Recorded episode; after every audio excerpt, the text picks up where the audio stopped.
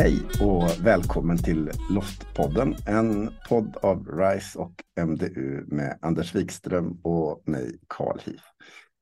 De här avsnitten de är en utbildning för ledare i kommunledningspartnerskapet LOFT, leda och organisera för förnyelse och transformation. Och det går att läsa mer om partnerskapet på www.partnerskapetloft.se.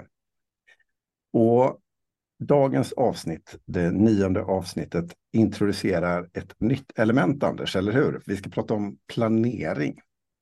Ja, men precis. Och det kan ju låta lite motsägelsefullt att planera för innovation. Hur gör man det då? Vad handlar det egentligen om? Så ja, det är lite vi, utmanande. Och vi kommer ägna de kommande fyra avsnitten åt att just eh, klura kring eh, planering. Och den här eh, första eh, lilla samtalet tänkte jag vi skulle fördjupa oss lite grann i en av de saker som jag tänker att vi ändå liksom har lite eh, som, som är en av grundargumenten för varför vi planerar och det är ju hur vi hanterar osäkerheter egentligen. Alltså, det är väl ändå någonstans grunden till att göra en plan. Det är att ha en idé eller uppfattning om var man är och hur det ser ut omkring en så att man kan uppnå det där eh, som man vill uppnå någonstans med hjälp av planen. Det, och det gäller också innovation då, föreställer jag mig. Ja, men definitivt. Och jag menar, en av principerna eh, som man beskriver i eh, den här ISO-standarden handlar ju om att hantera osäkerheter. Och där beskriver man det som att osäkerheter och risker utvärderas och hanteras genom att lära av systematiska experiment och iterativa processer inom en portfölj av möjligheter. Så vi pratar ju liksom om, om både eh, osäkerheter och risker eh, och inte så mycket om liksom, projekt och att eh, undanröja riskerna, utan mer om att hantera osäkerheterna som uppstår. Och vi pratar ju här om innovationsledning och innovationsledningssystem. Och när vi då i det här sammanhanget pratar om planering, då är det väldigt mycket planeringen av det här systemets förutsättningar vi är inne på i, i mångt och mycket.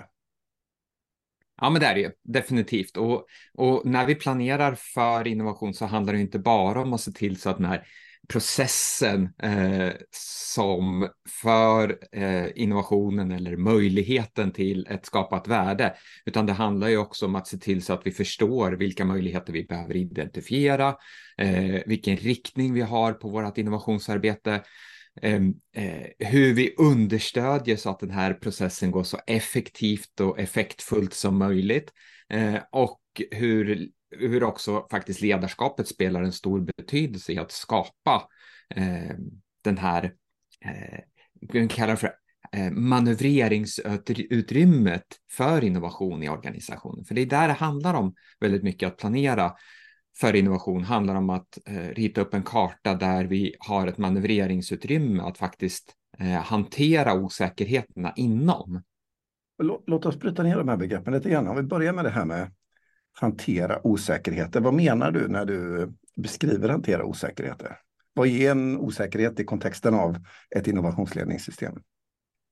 Ja, men en osäkerhet kan ju vara eh, till exempel att vi, eh, att vi har en, eh, en kultur som eh, kanske inte riktigt eh, fyller den funktionen som vi är ute efter. Att vi, att vi eh, inom ramarna för organisationen har eh, eh strukturer som motverkar eh, oliktänkande, att vi motverkar eh, att tillit uppstår mellan, mellan människor i organisationen och så vidare. Och, och då handlar ju eh, planeringen om att se till så att vi får skapa det här mm, utrymmet för att faktiskt åstadkomma både tillit i organisationen, att vi litar på att man vill eh, eh, det bästa eh, och att vi har eh, egentligen eh, en bra grund för att innovation överhuvudtaget ska kunna uppstå.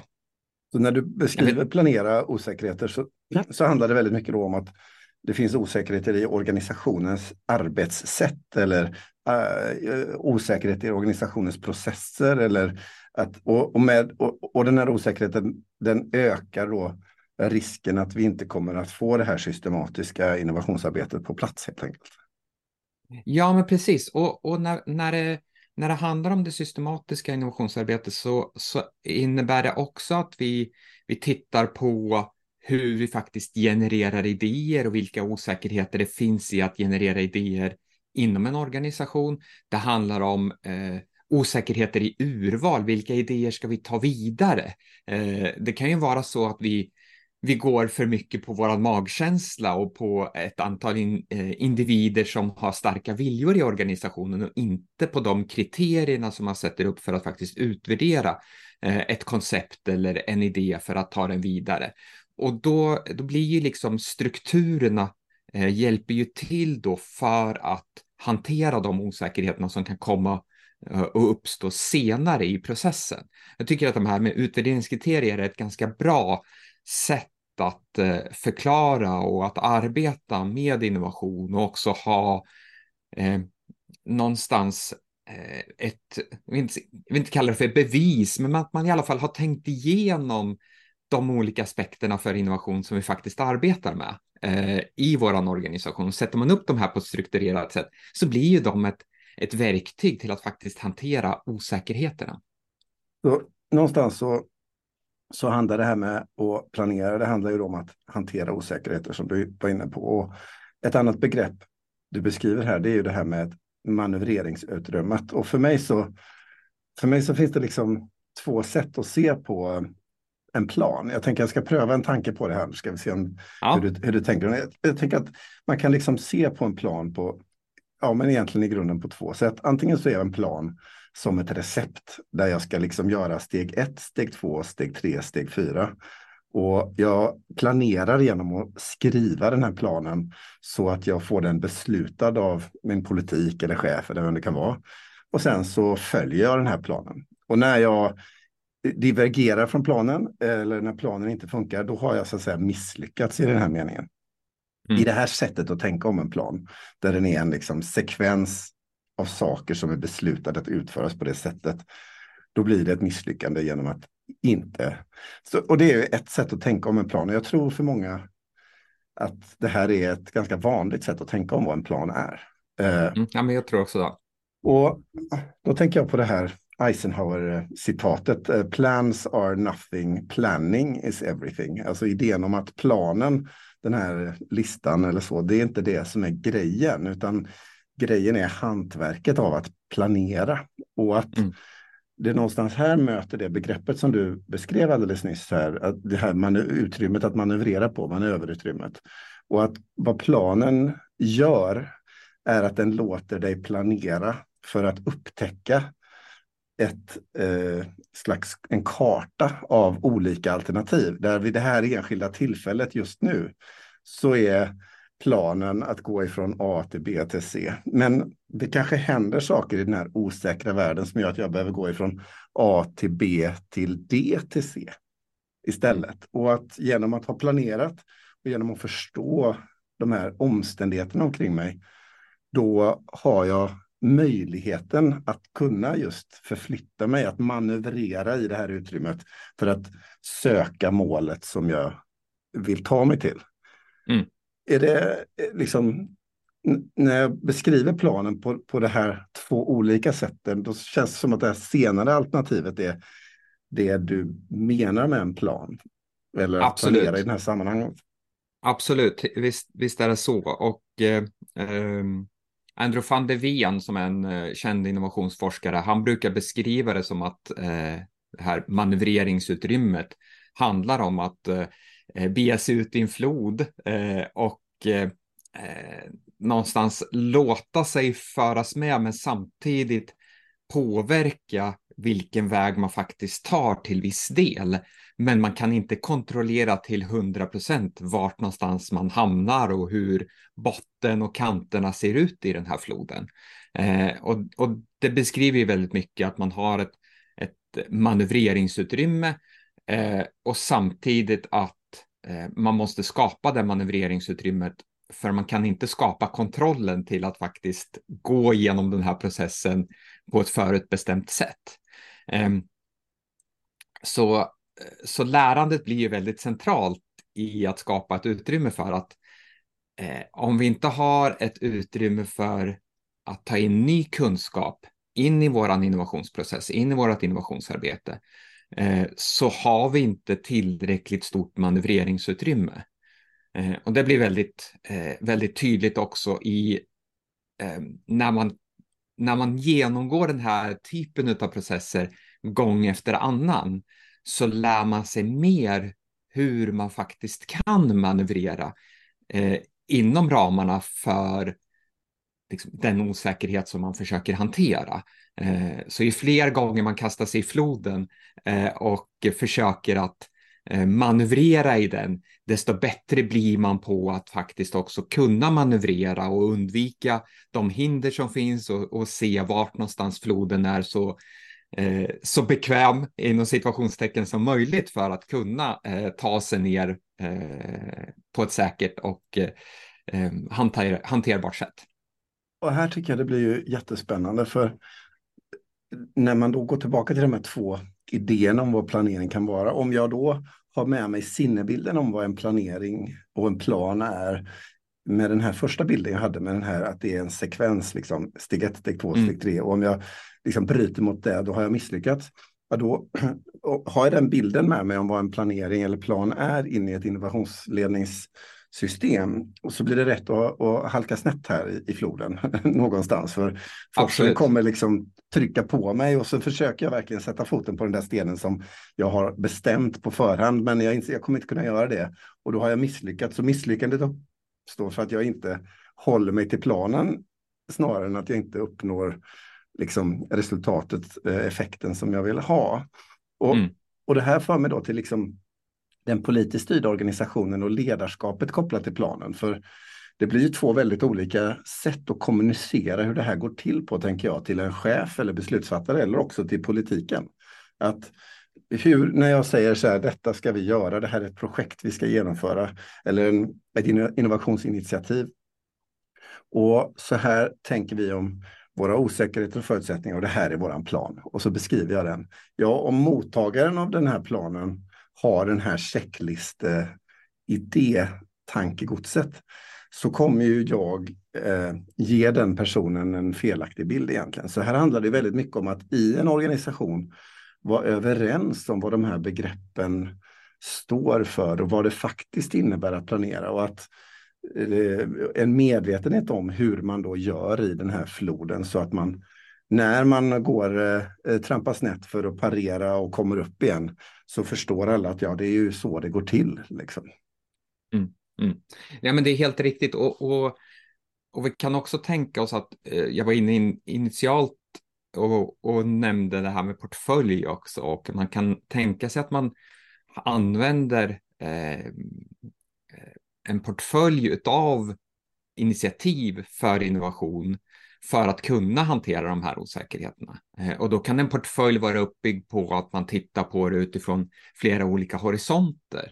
Så att man tittar på det utifrån en, en eh, där vi är just nu och vad vi behöver åstadkomma nu, vad vi behöver åstadkomma eh, med viss framförhållning och vad vi behöver göra för att helt och hållet förnya vår organisation.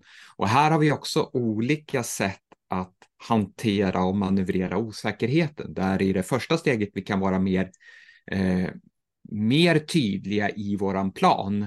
Eh, vi försöker att åstadkomma det här och vi gör det på det här sättet med, med viss del manövreringsutrymme. Nästa horisont handlar om att skapa ett större manövreringsutrymme och den tredje horisonten eh, där vi ska eh, liksom, transformera vår verksamhet på ett, eh, på ett nydanande sätt. Ja, men då behöver vi ha ett mycket större manövreringsutrymme och då kommer vi tillbaka till det här med eh, med det som du är inne på med politiken, de olika hierarkiska lederna i, i organisationer, att, att ansvarsfördelningen blir ju väldigt viktig. Mm. Eh, det vill säga, vem ansvarar för eh, att vi följer planen och att vi kan eh, liksom manövrera inom för planens gränser vid de olika tillfällena mm. också. Och ha förståelse för att vi, vi, vi kan inte på förhand veta allt. Mm. utan att vi måste också lära oss under tiden vi genomför våra aktiviteter. Så... Och det, jag tycker du beskriver det så himla fint det här med just kopplingen mellan ja, egentligen den lärande organisationen och manöverutrymmet som det är. Att, att vara i ett innovationsledningssystem, det handlar väldigt mycket om att upptäcka den här mm. eh, omgivningen och sammanhanget och förutsättningarna att vara i det här lärandet och att det då också i det måste finnas en tydlighet i roller och ansvar inuti det här systemet och där alla de här personerna som finns eller funktionerna som finns har en gemensam språkdräkt för att prata om de här sakerna. Så att när jag kommer och beskriver att någonting har hänt och att eh, eh portföljen behöver hanteras på ett lite annat sätt för att omvärlden helt plötsligt har fallit över eh, kommunen. Ja, då finns det en förståelse för vad det där handlar om.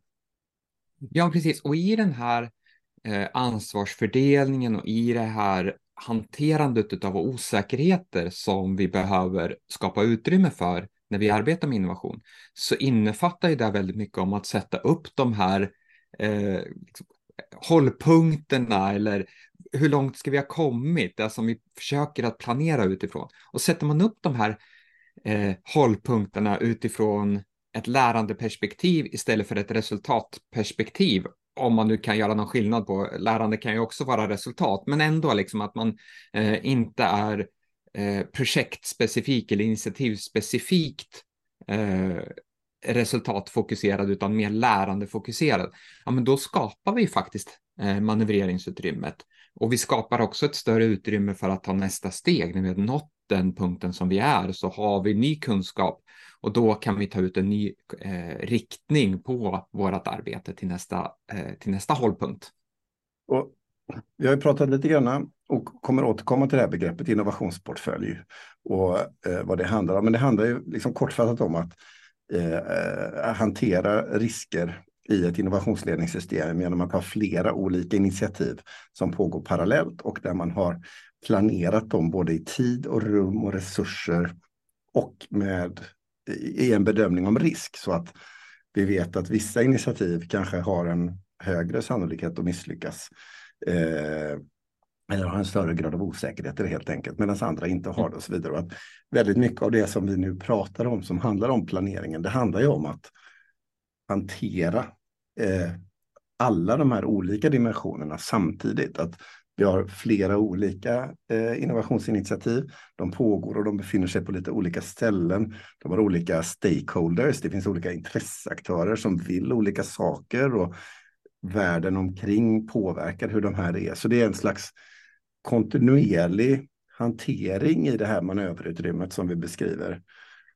Eh, som, som vi ägnar oss åt när vi så att säga driver vårt innovationsledningssystem i verksamheten någonstans.